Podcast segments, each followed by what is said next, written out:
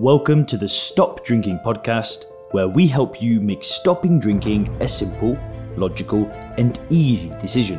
We help you with tips, tools, and strategies to start living your best life when alcohol free. If you want to learn more about stop drinking coaching, then head over to www.soberclear.com.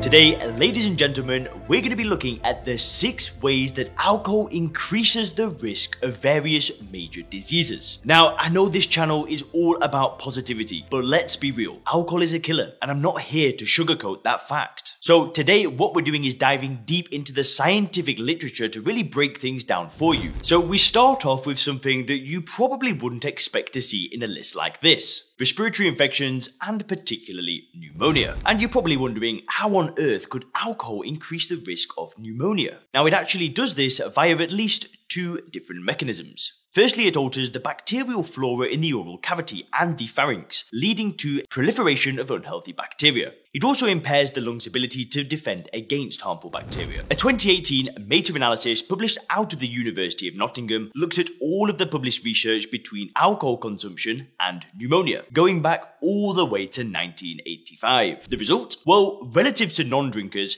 heavy drinkers were at an 83% increased risk of pneumonia. In the US, pneumonia is currently the ninth leading cause of death. So even if you look at the absolute rather than the relative risk, this is still pretty significant. Now, they do tend to present far worse symptoms. They'll often require mechanical ventilation and they're far more likely die. And guys, just before we get into number two on the list, if you want to get access to a free video training showing you how to control your drinking without AA, without willpower, without therapy and rehabs, make sure to click the link in the description. There'll be a training video that shows you how you can apply first principles thinking to really get control of your drinking without giving yourself labels or anything like that. So if you want more details on controlling drinking, click the link in the description. You guys will love that one. And now back to the video. So, when you eat, and especially foods that are rich in carbohydrates, your body breaks them down into sugar, which is then released into the bloodstream. In response, your pancreas secretes a hormone called insulin. The function of insulin is to transport the sugar from the blood into the tissues. Once in the tissues, it will either be used straight away as energy or it will be stored for future use. Over time,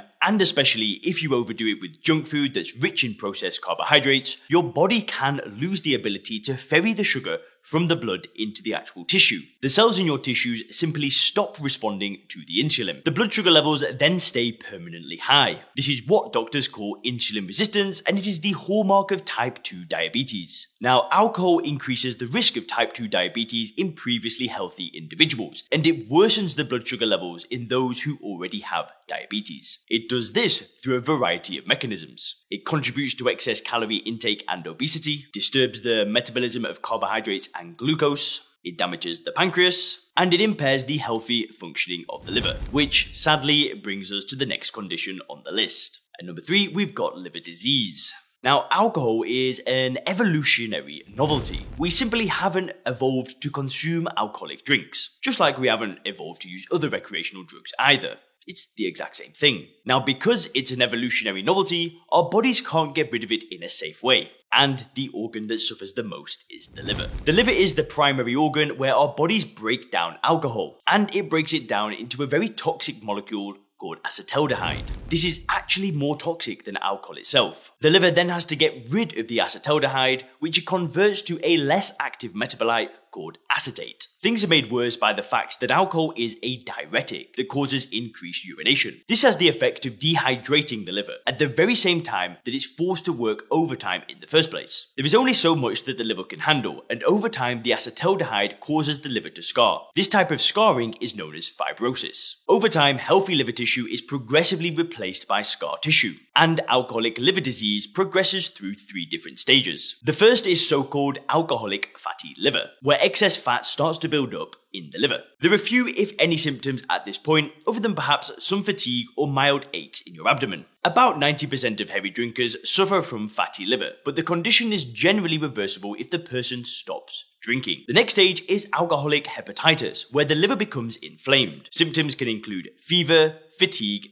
jaundice. Now, the last stage is cirrhosis. At this point, most of the healthy liver tissue is replaced with scar tissue until it eventually shrinks and gives out completely. Now, the disease is non reversible, and a diagnosis of cirrhosis probably means you have just a few years left to live. And like all the other diseases in this top six, the risk of liver disease is directly linked to the duration and intensity of drinking. The longer and heavier that you've been drinking, the more at risk you are. And number four, guys, we've got hypertension or high blood pressure. Hypertension, which is the medical term for high blood pressure, affects about one out of every three American adults. Now, medical authorities call it the silent killer, and for good reason. While it doesn't give any immediately noticeable symptoms, it puts people at a higher risk for heart disease, heart failure, and stroke. In a nutshell, if you have high blood pressure, chances are that you will live less. On the other hand, reversing your high blood pressure is one of the single most efficient steps that you can take to extend your life expectancy. According to a report by the NIH, heavy female drinkers have double the risk of developing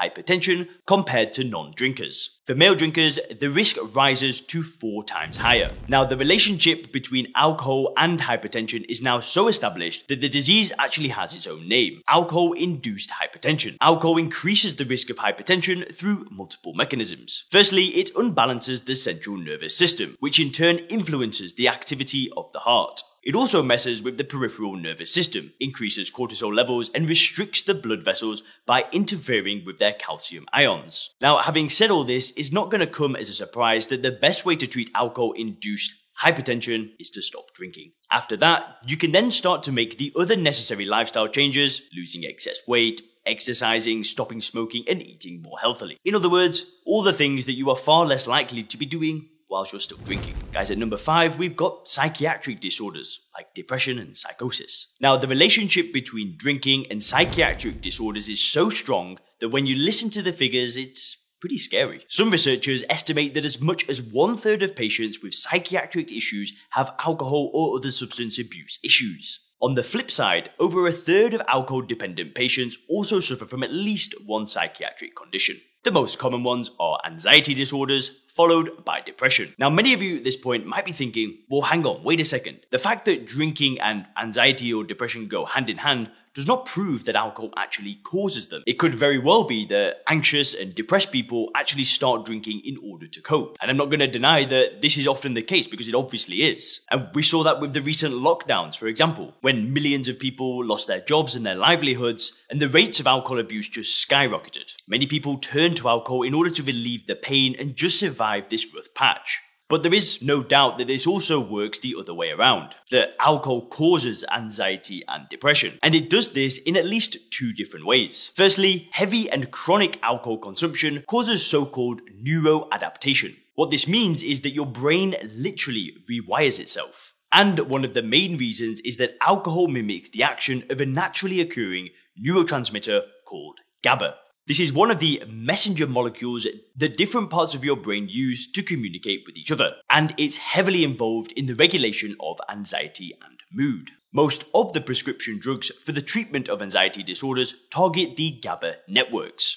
Every time that you drink, you are unnaturally stimulating the GABA receptors in your brain. If you drink heavily on a daily basis, your brain anticipates and responds to this by down-regulating or downplaying its own natural GABA activity. In other words, your brain becomes trained to receive a certain amount of exogenous GABA stimulation every day. And when your next drink is overdue by a few hours, let alone a few days, your brain simply cannot cope. The result?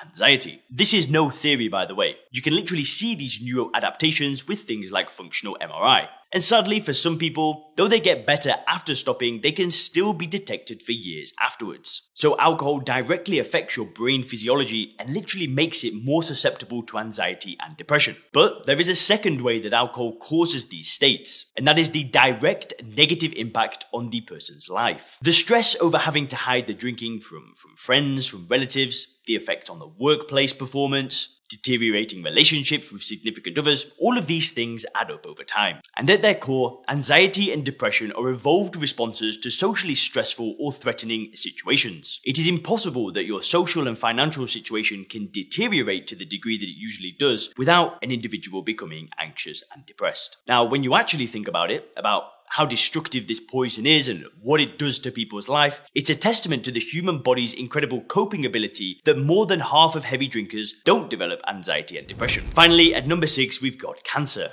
Now, alcohol is an established carcinogen. In other words, the evidence is so strong that there is no scientific debate over this anymore. It is a closed case. The public doesn't generally know about it, but authorities like the CDC, the NIH, and the American Cancer Society all describe it as a known carcinogen that greatly increases the risk of certain cancers. Scientists don't understand exactly how alcohol Uh, promotes the appearance of tumours. They suspect that it might be a combination of the oxidative stress alcohol causes on the body, the harmful waste generated during its breakdown in the liver, or the fact that it impairs the body's ability to break down and absorb certain vitamins. People who drink and smoke are especially at risk of developing certain kinds of cancers in the mouth, throat, and esophagus. But even for non smokers, drinking increases your chances of developing one of the following kinds of cancers mouth and throat, the larynx, the esophagus, the colorectal, the liver, and breast cancer in women. The risk is dose dependent, meaning the more you drink, the more at risk you are. The type of drink, whether beer, wine, or spirits, actually makes no difference. Compared to the general population, heavy drinkers are over five times more likely to develop cancer of the mouth and pharynx, four times more likely to get cancer of the esophagus, and three times more likely to get cancer in the liver. These risks are the same for men and women. But women who drink heavily also increase their chance of getting breast cancer by about 60%. These risks are all lower for moderate and mild drinkers, though still higher than the general population. Thanks for checking out the Stop Drinking podcast by Sober Clear. If you want to learn more about how we work with people to help them stop drinking effortlessly, then make sure to visit www.soberclear.com.